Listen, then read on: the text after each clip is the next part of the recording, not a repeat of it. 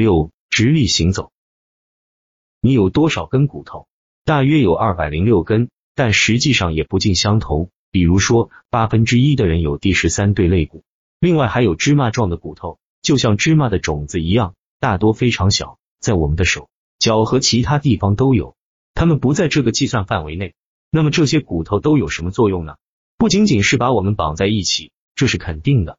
骨头为我们提供保护、制造血细胞和储存化学物质。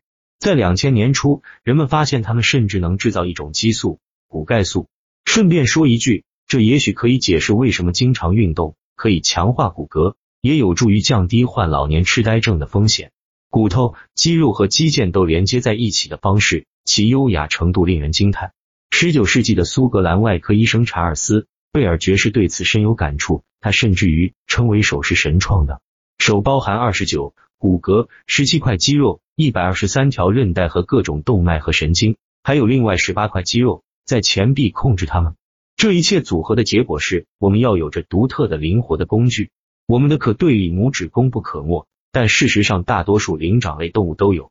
人类真正独特的是大拇指中的三块肌肉，让我们能非常有效的操纵工具。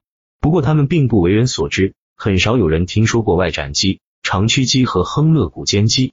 我们在灵长类动物中也是独一无二的。因为我们是双足动物，这可能和我们的大脑一样，是使我们成为人类的重要因素。直立行走意味着我们不得不以一些非常特殊的方式进行进化。我们的脖子更长，背部更柔软，膝盖比其他灵长类动物更大。不过事情还是会出错，正如许多慢性背痛的患者会告诉你的那样，直立行走也是女性进化到骨盆较窄的原因，使得分娩更加痛苦和危险。分娩的极度疼痛。是人类的另一个独特之处。在我们进化史的大部分时间里，我们都是猎人采集者，这意味着获取食物要消耗大量的能量。这就是为什么我们进化到如此善于行走的原因。当我们懒洋洋的躺在沙发上的时候，要记住一点：我们是为运动而设计的。